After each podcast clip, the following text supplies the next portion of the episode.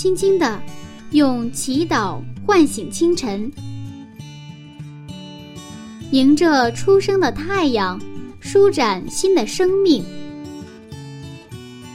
清晨的翅膀，翱翔上帝智慧的天空。每一个第一时间，我们和你一起从新出发。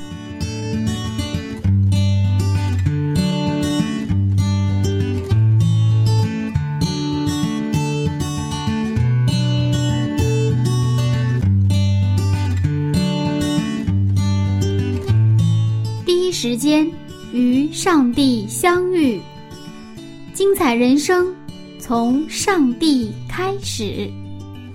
嗨，亲爱的听众，早上好，欢迎收听希望之声福音广播电台。这里是由柚子为您主持的清晨的翅膀早灵修栏目。在这里您将听到创世纪故事的精彩分享，一起来听听看今天有哪些内容呢？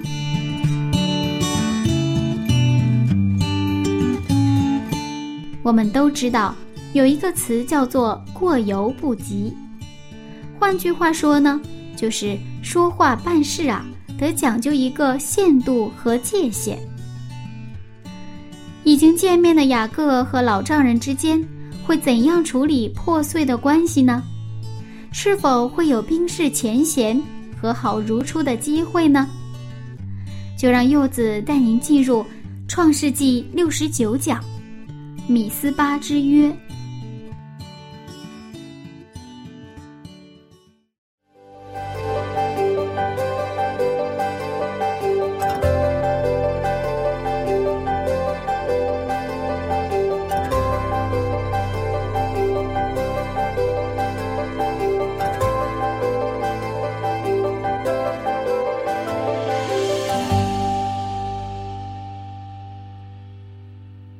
这个雅各和老丈人呢，他们之间发生了很多的这个危机。其实我相信大家一定非常关注他们两个是如何跨越这个危机的。今天的内容您给我们分享一些什么呢？好，我们今天是这个以米斯巴之约为主题来分享我们先看看这个雅各和拉班终于相遇了。一个是做一个逃亡者，一个是做一个追捕者追杀者，彼此相遇。那么他们在那个之前20年的岁月就看似和平，但实际上是一个非常的紧张的关系，是吧？然后呢，终于他相遇的时候，他的紧张关系到了顶点。不过还好上帝介入了。那当上帝介入之后呢，那这就开始慢慢的就恢复平静但是恢复平静以后，这个问题是不是解决了呢？我们在日常的人际关系当中，可能我们跟一些人发生冲突可能通过一些中间人的这一些调停可能两个人就算是不继续往前前进了。但是从来以后，这两个人的关系是不是和好如初呢？还会像过去一样的两个人之间还是很自然的，也是很这种亲近的这种关系呢？我们看今天先看看经文创世纪31章的44节，看拉班和这个雅各呢，他们看怎么解决了这个问题。创世纪31章44节，来吧，你我二人可以立约，做你我中间的证据。现在等到他们俩就是基本上解决问题了，对吧？然后呢，拉班就提出来立约。那么当拉班提出了立约的时候雅各好像已经等待已久一样，马上做出回应。我们看第45节和第46节。45到46节，雅各就拿一块石头立作柱子，又对众弟兄说，你们堆聚石头。他们就拿石头来堆成一堆，大家便在旁边吃喝。这就是雅各跟拉班之间在米斯巴立约的，就是米斯巴立约的一个情景。那么这个立约这个约呢，它有两个内容。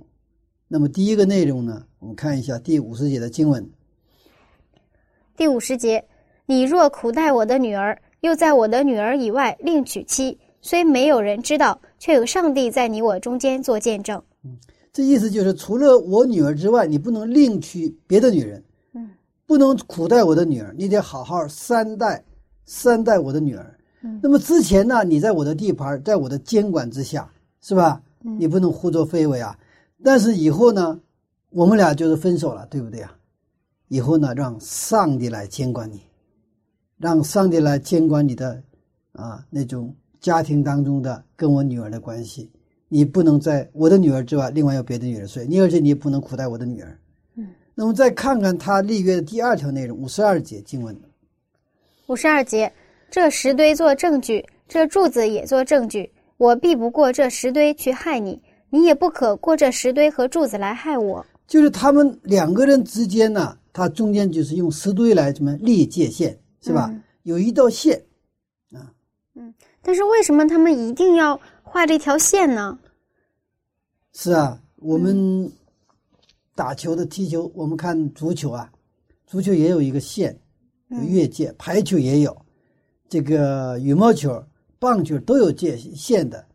如果没有这个界限，这个球有没有意思？没有意思。我是一个足球爱好者那么我也在特别喜欢踢球其实现在也想踢，但是年轻人不让我踢了已经。那么在看足球赛的时候，是那个真正高手，就是那种边前锋，他会带着球呢，就在那个就是界限，是吧？那个界限的旁边，就是跨着这个线就往前走。那个时候你稍微动一下这个球，那个球呢就出界了。所以是一般不好随便动。这是就是比较这个，而且它有一个叫我们足球当中也有一个就是叫这个越位嘛，就是前锋如果球还没有到，你先走过他们的后卫的最后一道线，对方的最后一道线，球还没过来。假如说我们就是冲锋在线的那个前卫啊，到了他们后卫的后边，球还没到的时候，我们叫越位。那个时候你接着球进球了，无效非常的懊恼。所以这个界限呢，其实在生活当中我们看到，就是非常非常的经常见到，是吧？那个红绿灯那也是一条界限，是吧？红灯停，绿灯走，绿灯行那也是一条界限，那又涉及到一个安全的问题。以石柱和石堆为界，彼此之间不能过这个线。那么现在有了这个界限之后，就有了什么和平，也有了从紧张到什么放松，有了什么有了自由，有了自由。这个约就是既是开门之约，也是关门之约。什么叫做开门之约和关门之约呢？我们知道这个门有两种功能，一个是开的功能，一个是关的功能，是吧？开是我们能够让我们不是关在这里边，我们有一个自由，是吧？有一个出入的自由。关呢，又有一个什么？有保护防护风雨和各种危险的这样的一个保护的功能，是吧？既有一个来往自由的功能，也有一个保护的一个功能。所以是开和关的功能，这两个都需要。如果只有开门没有关门，这个门就不是门了，这个门就没有任何意义了，是吧？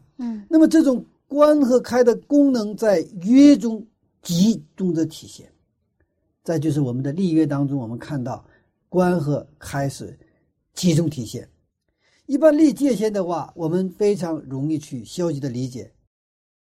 当我们从关门去理解世界的话，比如说我们的世界，我们好多教会都是在这个教会的正中央贴着这个世界两块，一块是一到四界，另一块是五到第十诫。那么这个十诫到底，这个十诫实际上上帝跟我们的一个约束那么这个约到底是一个关门还是开门呢？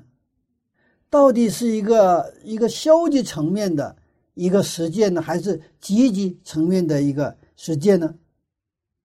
如果我们只有这个实践，只有一个关门的功能，是吧？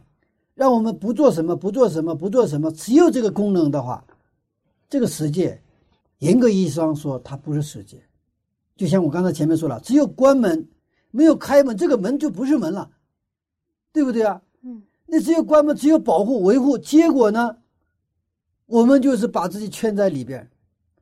以前在清王朝的时候，中国采取闭关自守的这种一个政策，是吧？不开放，他闭关就什么都给堵，什么都不能进来，对不对啊？结果呢越来越落后，越来越落后。世界也是一样。但是我发现我们有的时候把世界理解为一个只有关门的功能，只是为了保护我们防护啊，然后呢只是一个这种消极层面上去理解。嗯，所以这种我们对世界的理解，对这个律法的理解，那么常常导致我们在教会的牧养还有教会的工作当中，我们怎么样，我们有太多的什么，太多的限制啊，有太多的那种啊，就是这个也不行，那个也不行，这个也不，都是不行不行不行不行不行不行。所以我们有的时候手足无措，不知道这个手应该放在什么地方，没有自由，有压力，有压抑，束缚，有束缚，甚至这个严重到有的什么程度，就叫控制。控制以为是管理，一旦有人稍微不听话，可能是马上是勃然大怒。所以这个世界啊，实际上上帝给我们世界，它是有开和关，开关和这个开和关两种功能，也就是有这个保护的功能，确实有。另外一个是什么？它又是有一个开放的功能，就是自由的功能。嗯啊，世界是通向自由的约，是开放和守护是同在的。也就是我们在那个电源不有那个 on off 嘛，是吧？嗯，这两个功能都有，只有 on 没有 off 的话，这个不是开关了。但是我们常常只有一半，结果呢，真正我们一说世界的时候，我们有没有美感？其实没有美感。嗯，我们一说世界的时候，我们是不是心花怒放？没有，或者很缺乏。其实世界是让我们自由的源，因为耶稣说：“你们要晓得真理，真理让你们自由。”嗯，如果世界不是一个自由的源，如果世界只是约束我们的源，那我们为什么来到教会呢？如果教会的上帝的话只是一个约束你的话，它只有约束的功能，它没有一个开放的功能，那上帝的话那已经没有什么能力了。嗯，其实在世界当中不做的目的是什么？为了做。不做的目的是为了做，不做这块也是什么呢？我们有不做的自由。其实有两种自由，一个是做的自由，一个是不做的自由。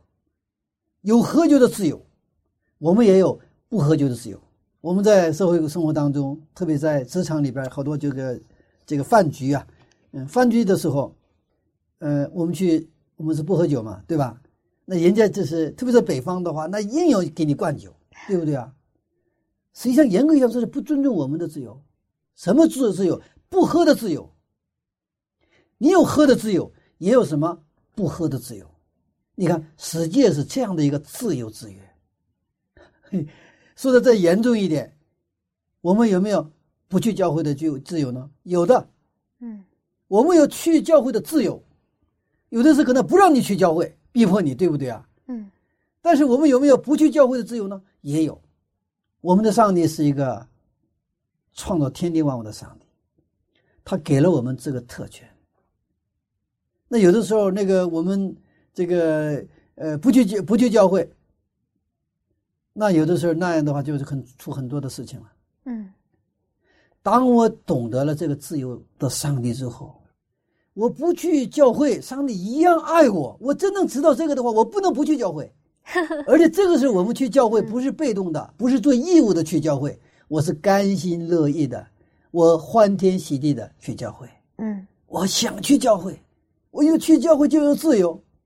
我去教会，我能感受到跟兄弟姊妹之间这样的彼此团契，彼此喜乐的这种平安的这样的一个空间，是吧？我们愿意去。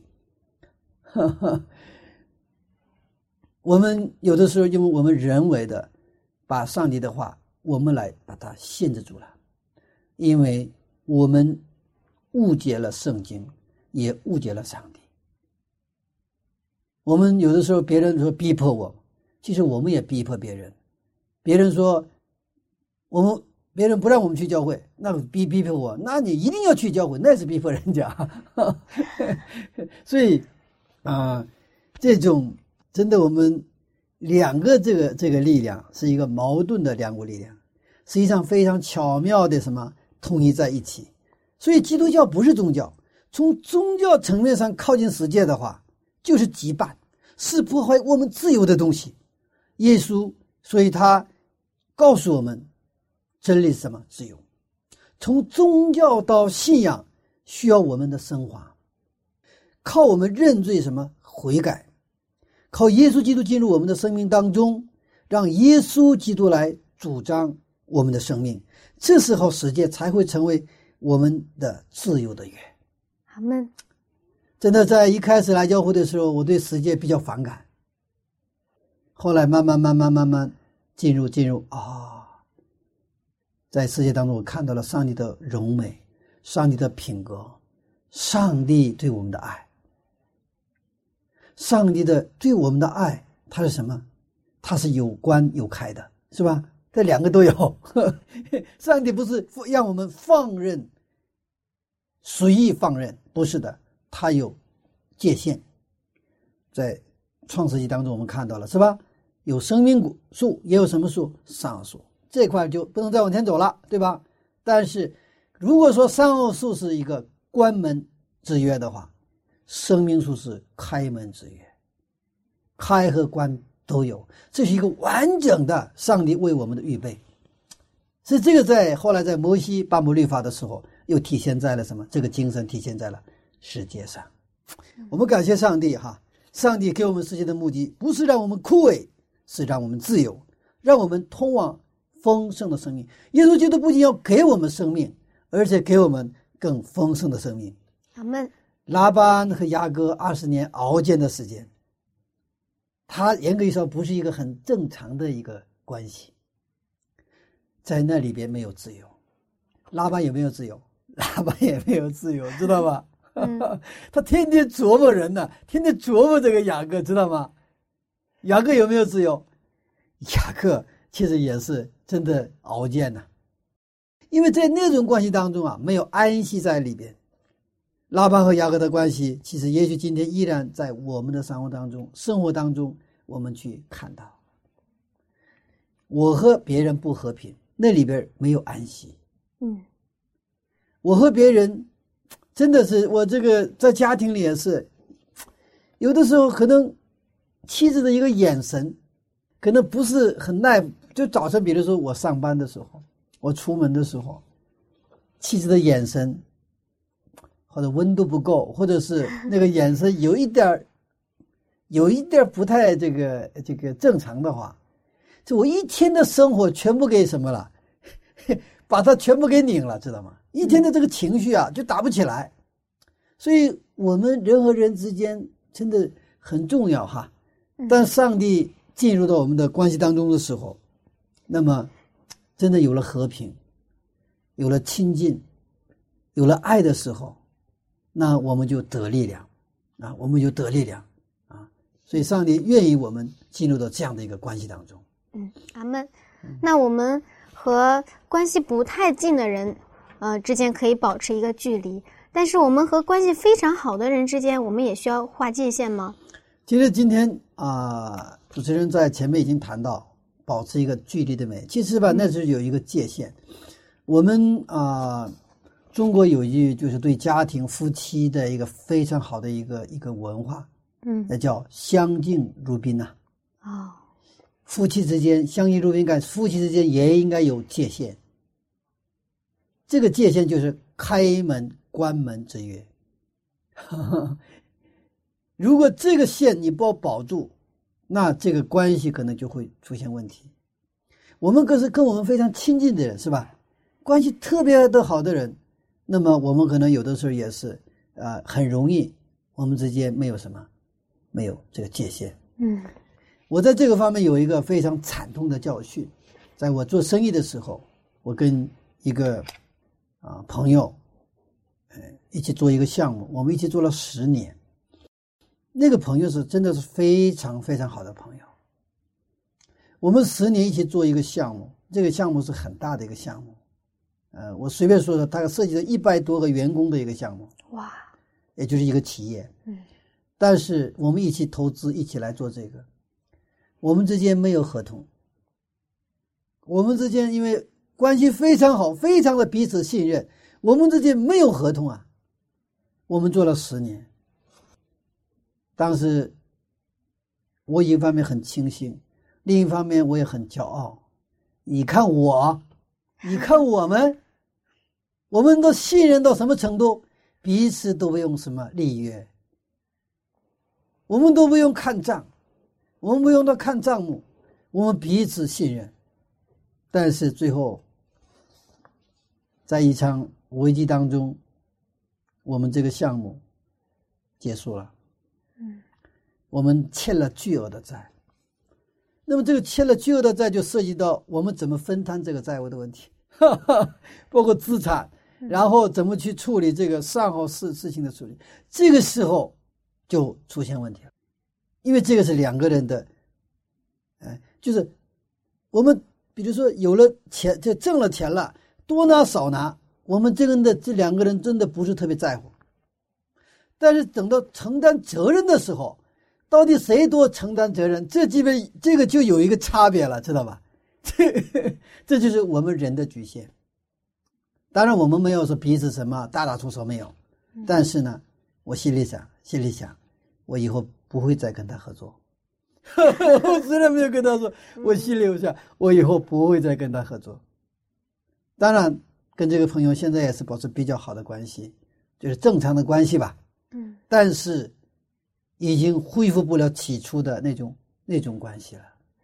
我们人和人，我可以跟你保持好的关系，但做事儿我不会再跟你做事儿。我做事儿再不会跟你做事儿。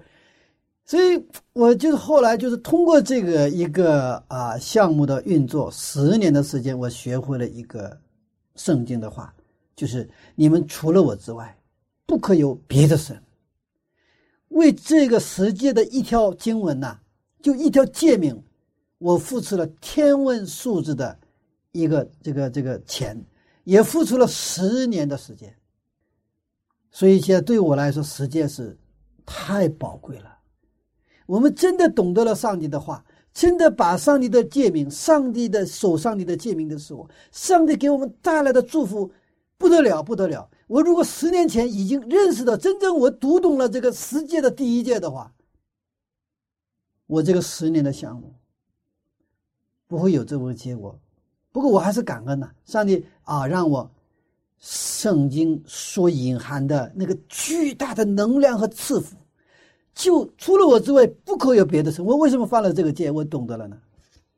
我因为那个朋友实在是太好，人品呢，我把他当成上帝了，我跟他没有界限，我们俩之间不需要上帝，那我们俩都很骄傲了。我们之间，我们好到什么，彼此信任到什么程度，把对方信任成上帝，我们不需要上帝，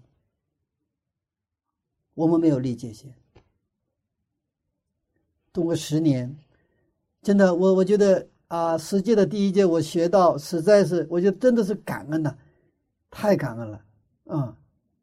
所以再好的关系要有界限，也要上帝来进入，不是上帝保证的关系，我们怎么样？没有保障，没有保障。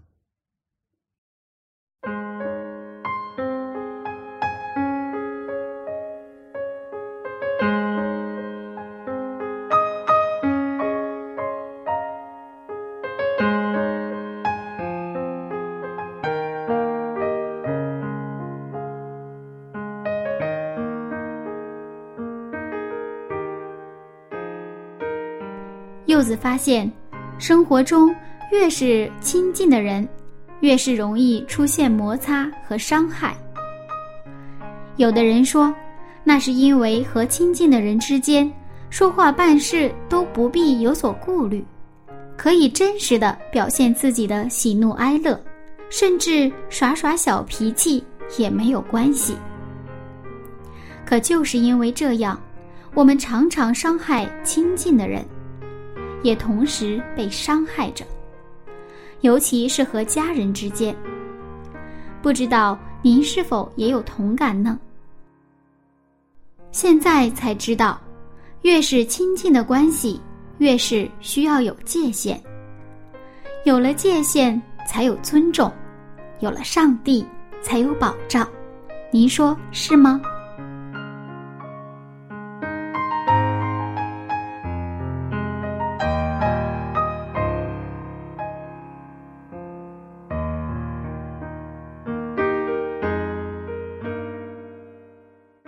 今天来分享一首非常好听的歌曲，叫做《耶稣你医治》。愿耶稣基督来医治我们人与人之间的关系。一起来听这首赞美之泉的歌曲《耶稣你医治》。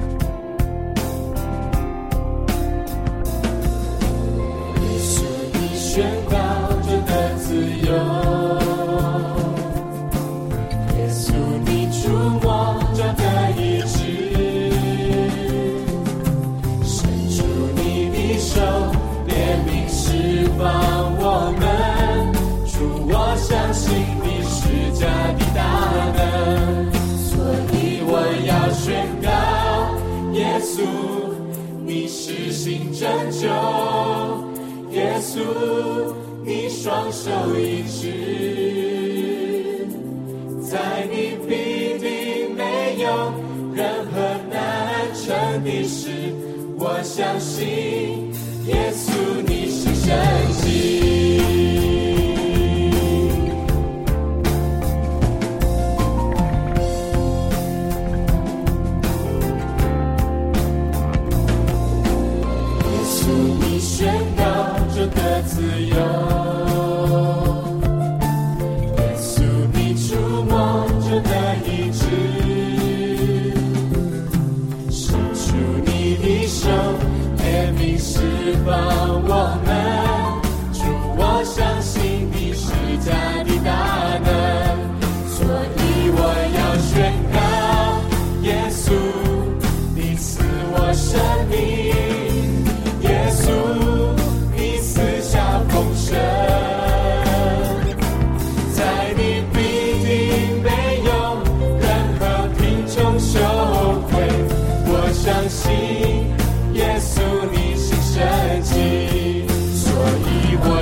宣告耶稣你施行拯救，耶稣你双手医治，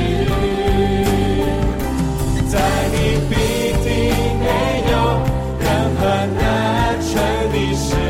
我相信耶稣你是神迹，所以我要宣告耶稣你赐我生命，耶稣你赐下丰盛，在你必定没有任何贫穷羞愧。我相信耶稣你是神迹，在你必定没有任何贫穷羞愧。我相信耶稣你是神迹，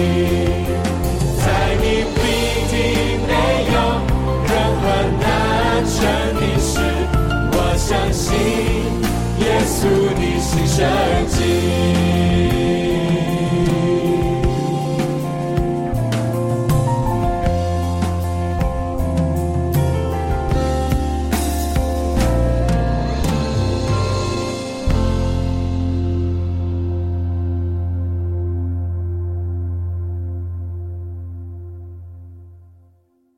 亲爱的听众朋友，您现在收听的是柚子为您主持的《清晨的翅膀》早灵修栏目。现在我们正在播出的是《创世纪100讲》的精彩分享，欢迎和柚子继续回到节目当中。好听的音乐过后，我们继续来分享《米斯巴之约》的精彩内容。一起掰一饼，一起吃饭是一家人，但是有了约之后，原来他们之间的隔阂就打开了。拉班的仆人弟兄跟雅各的仆人弟兄有隔阂，但是通过立约这个门又打通了，他们现在能够坐在一起吃饭，是吧？原来是能一起吃饭吗？吃不了一饭。立约之后打通了这开门之约，他们能够一起吃饭了。立约是彼此之间的界限，彼此节制，只有上帝来监察，他来进入到我们的关系当中的时候，我们才能节制。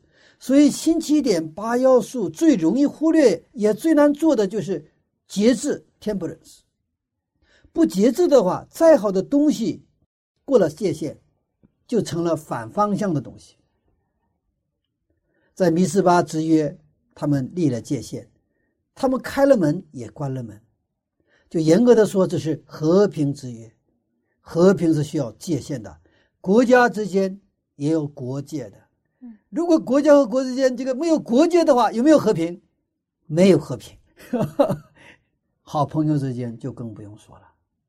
但这个国界或者是我们朋友之间的界限，它应该不仅有是一个关门之约，还有什么开门之约，就一个门一样打开。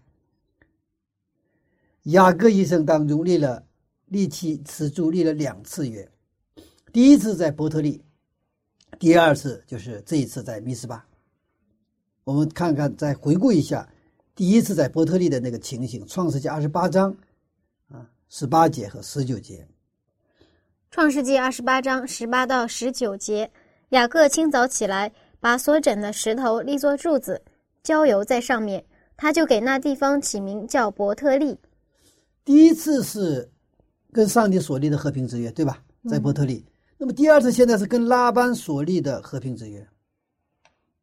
我们的一生当中也需要2个柱子，两个立约。什么立约？一个是跟上帝立约，一个是跟什么？跟邻舍立约，跟我们的家人也需要立约，跟我们的就是人呐，跟人要立约，跟上帝也有立约。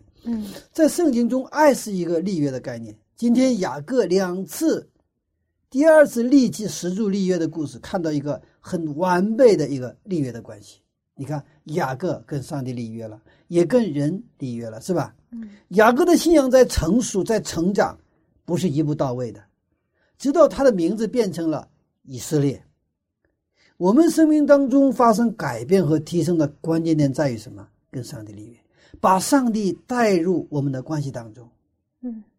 跟上帝立约我们能理解，但是怎么跟邻舍立约呢？我们跟上帝这有2个人，我们跟上帝立约时，我们是什么？我们上帝是我们的约主，我们是约仆。那么我们跟别人立约的时候，我们就成了约主，他们是约仆。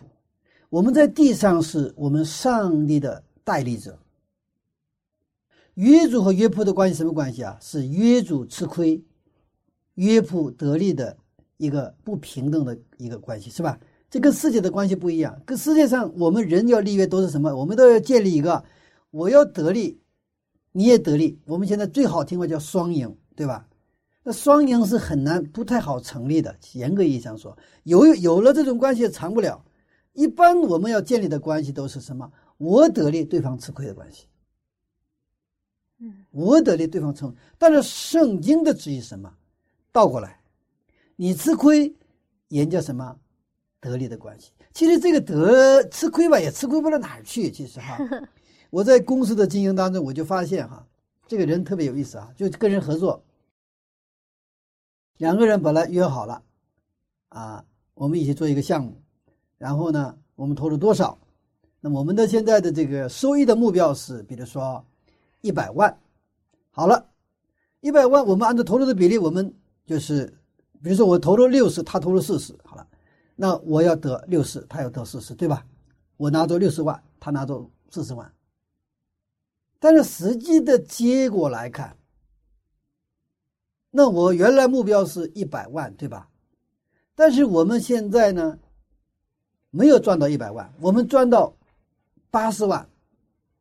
好了，那个赚到80万的话，那我们就在这想，80万我拿到60的6848，我拿48万，是吧？4832他拿到32万。好了，这个也问题不太大。但是问题什么时候出现，知道吗？赚得多的时候，我们原来目标是100万，然后我们现在赚了多少？赚了这个120万，最后年终结算是120万。好了，那照理来说，那个20万应该是怎么样？应该是这个按照比例的话，那么就26142，我就60万72万，对吧？这边是40万再加这个48万了。但是这个时候人的心态就发生变化，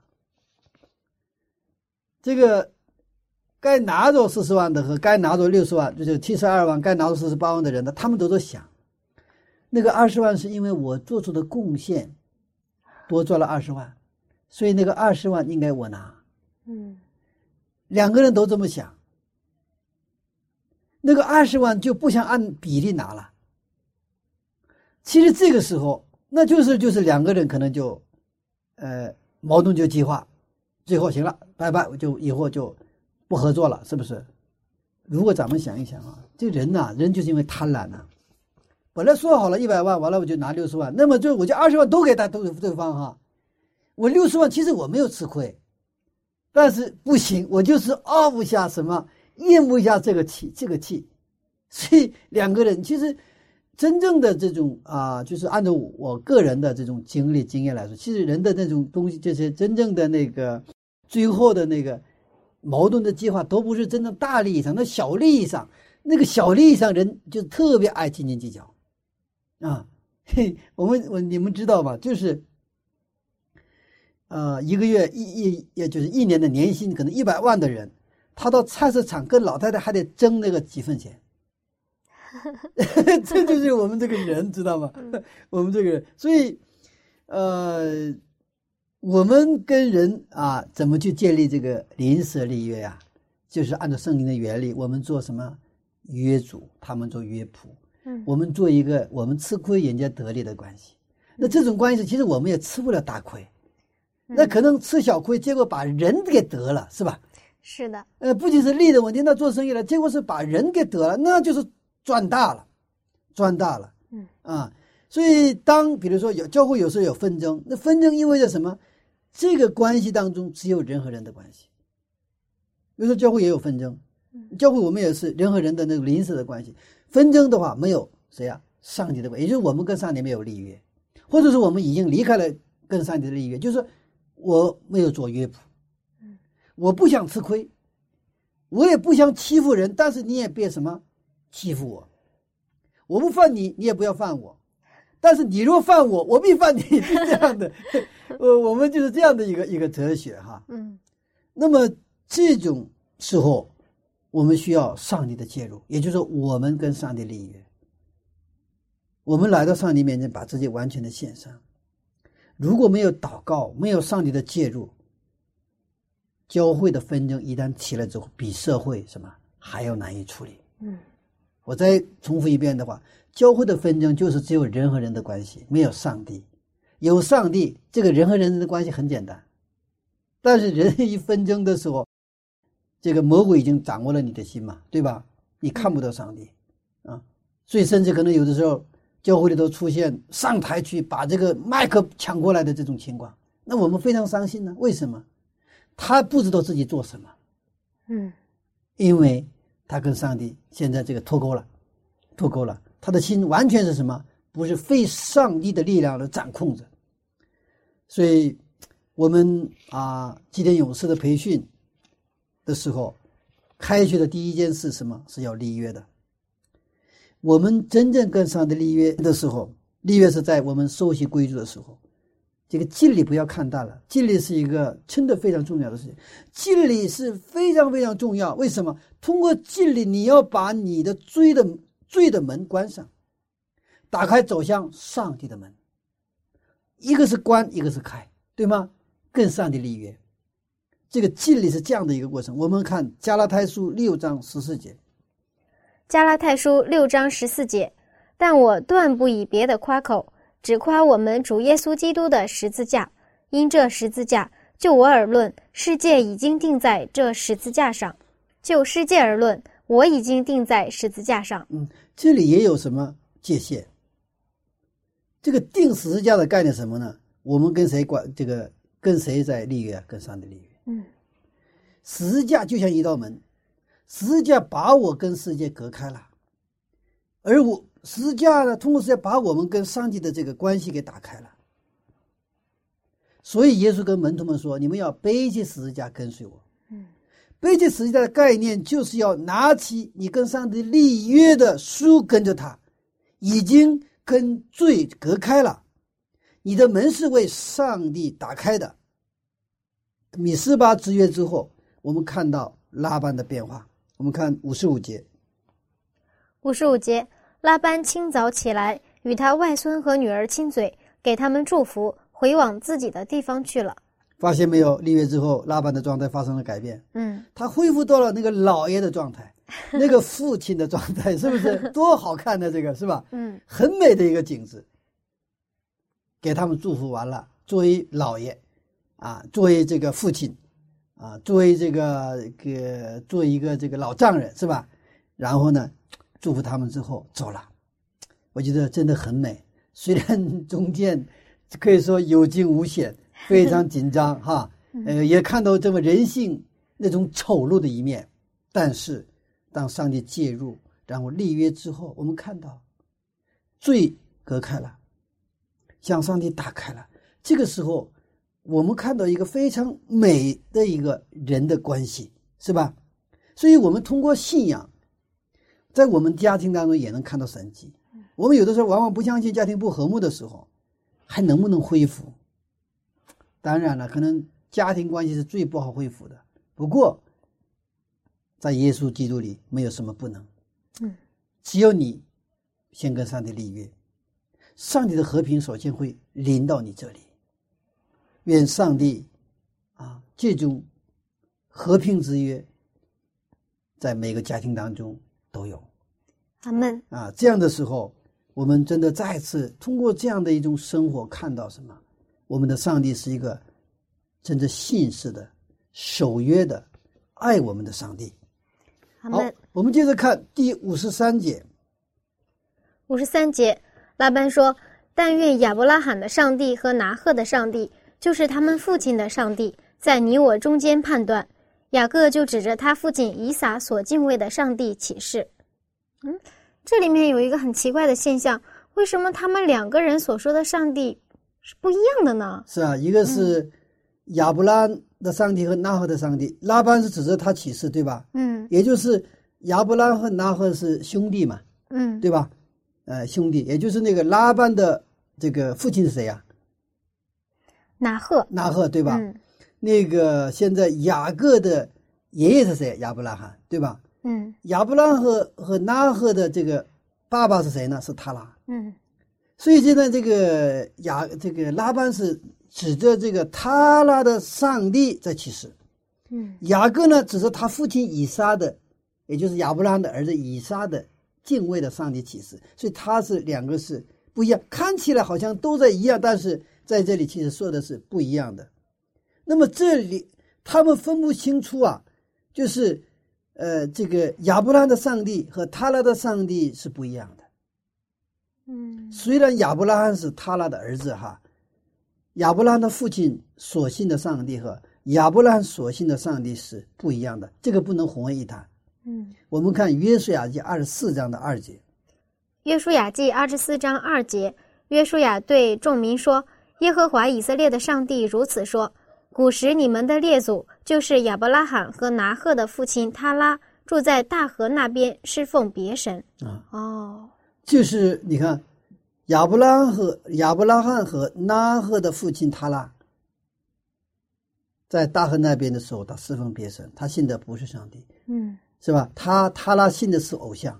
所以雅各说他要指着他父亲以撒的上帝起誓。拉班信的上帝跟雅各信的上帝是不一样的，虽然好像都说的是一个事情，但不是一样的。我们在上一次分享当中，我们知道偷了神像，拉杰托的神像是吧？嗯，拉本就是这个是拉班家里的神像，他们家有神像。这个神像呢是在古代在美索不达米亚那个地方信奉的偶像叫 teraphim， 是家庭的守护神。大部分的这个不大，大部分都放在那个兜子里边，可以随身携带的，是用作遗产继承的象征。这也可能是拉杰为什么从家里偷出来的原因。这是什么？他就是继承遗产。比如说他们不是把这个原来拉班和雅各布说好了嘛，就是那种这个有斑的黑色的那种羊都是归谁呀？归这个雅各嘛，对吧？嗯，虽然是他们谈好了这个性质，但是20年改了10次公家。也就是说拉班是这个不守约，他这个没有信誉，他说改就改。后来他不是见到这个雅各的时候说都是我的，你的这个女儿也是我，女儿生的也是我的，全是我的，你面前的，对吧？嗯，有点靠不住。拉杰虽然拉班是拉杰的父亲，拉杰也不太怎么信任这个父亲，有点不靠谱。所以现在带着这个羊这个牛啊这些这个财产出来以后，他为了拿这个什么呀 teraphim 神像来什么做一个继承的保障。哦，可能啊就按照文化来说我们就这样可以理解。那么这个偶像呢还可以用作算卦。这个偶像的功能跟祭司面前的那个在这个列位记以弗得，就是那个祭司面前的以弗得差不多功能。在何西阿宗教改革期间被扔掉的东西有很多，就是这个 teraphim 这个神像。嗯，巴比伦王跟神像就是也是teraphim商量怎么办，所以何西阿做改革的时候，宗教改革的时候，他就是说我们可以不依靠teraphim，我们依靠上帝的话，我们不依靠神像，我们依靠上帝生活。这是何西阿他的一种信仰的告白，也是当时的宗教改革的一种精神。嗯，所以拉班误读上帝，他觉得拿和的上帝就是亚伯拉罕的上帝，所以他家有神像，他也不觉得不正常，很正常。我们今天可能没有这种神像哈，一般的我们家里，但是有没有我们心中的那种神像呢？我们是不是因为误解上帝，我们误读圣经，是不是我们的心中还是拜着别的神呢？就像亚伯拉罕和他那个纳赫的爸爸他拉一样，是不是信仰别的上帝呢？但是雅各信仰从亚伯拉罕到以撒这样长子传承下来的，对吧？他所信的是创造主上帝，是立约的上帝，是慈爱信实的上帝。所以这两个是不一样，看起来差不多，真的不一样。我们在教会里面都信耶稣，但是可能我们的信的基督也可能不一样。那为什么会这样呢？我们怎么才能信那个真正的耶稣呢？其实有两种耶稣。嗯，一种耶稣是我们自己造出来的耶稣基督，另一种耶稣是什么呢？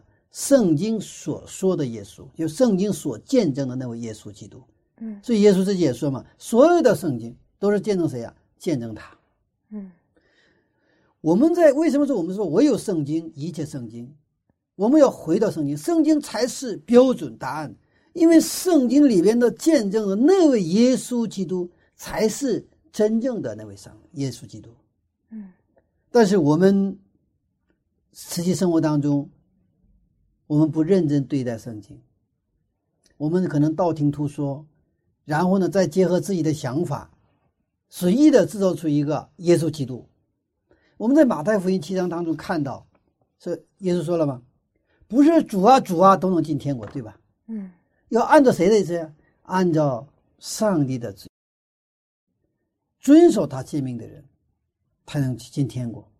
嗯，也就是说我们信仰的基础根基是什么？是圣经。所以我们必须回答一个问题，我信的上帝是谁？如果我们不认识上帝的话，我们所信的可能就是自己想象出来的，自己造出来的一位耶稣基督。可能是他可能是就是一个别词，一个偶像，但是我给它冠上一个什么？冠上一个啊，耶稣基督的名字。嗯，看来我们真的应该回到圣经了。是啊，我们怎么去信这位上帝？就是按照上帝的话去生活，只是读圣经还不够。我们的生活，我们的信仰有两个层面，一个叫信，一个叫靠。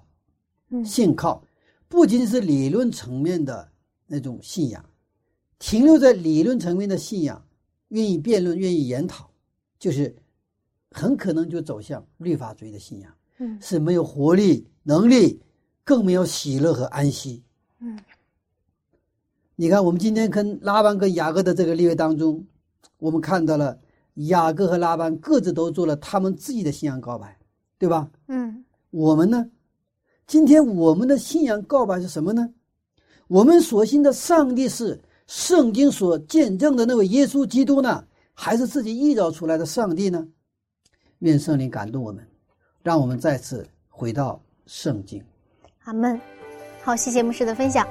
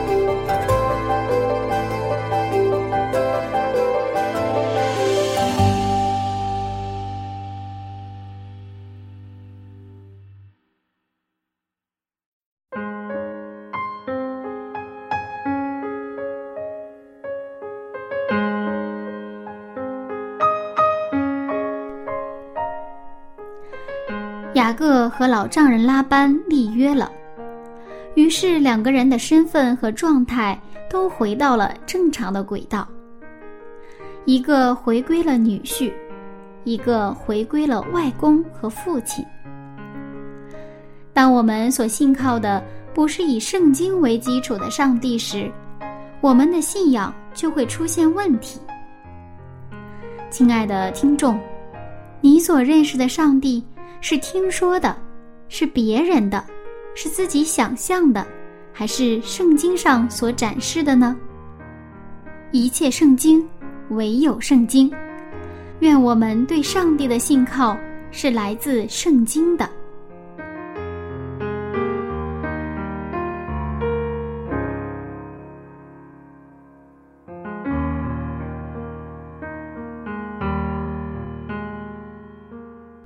下面呢，请您和柚子一起来祷告。如果您同意柚子所说的，就请您在原地说阿们。亲爱的天父上帝，感谢您是创造关系并且恢复关系的上帝，请求您医治我们和人之间的伤害，怜悯我们有意无意伤害的人，也让我们和人建立立约的关系，彼此相爱，彼此尊重，让我们身上能带着您的形象，传递您的祝福。这样的祷告是奉靠耶稣的名祈求，阿们。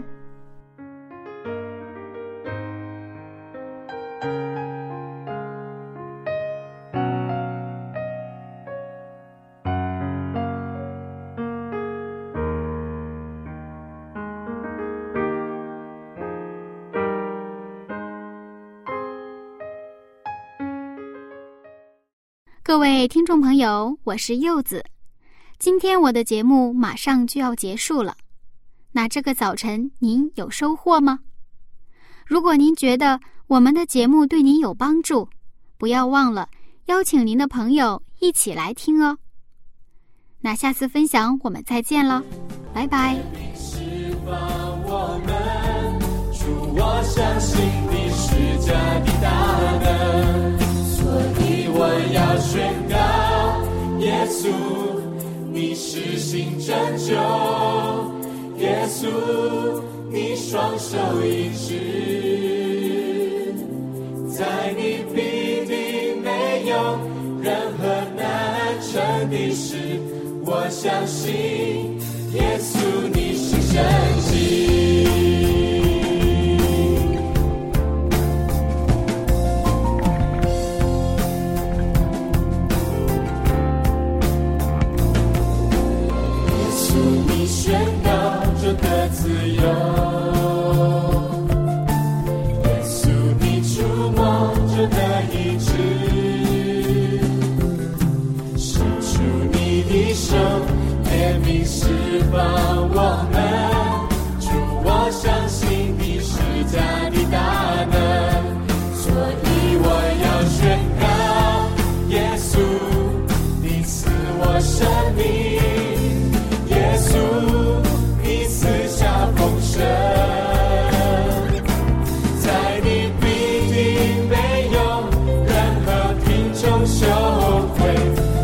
耶稣，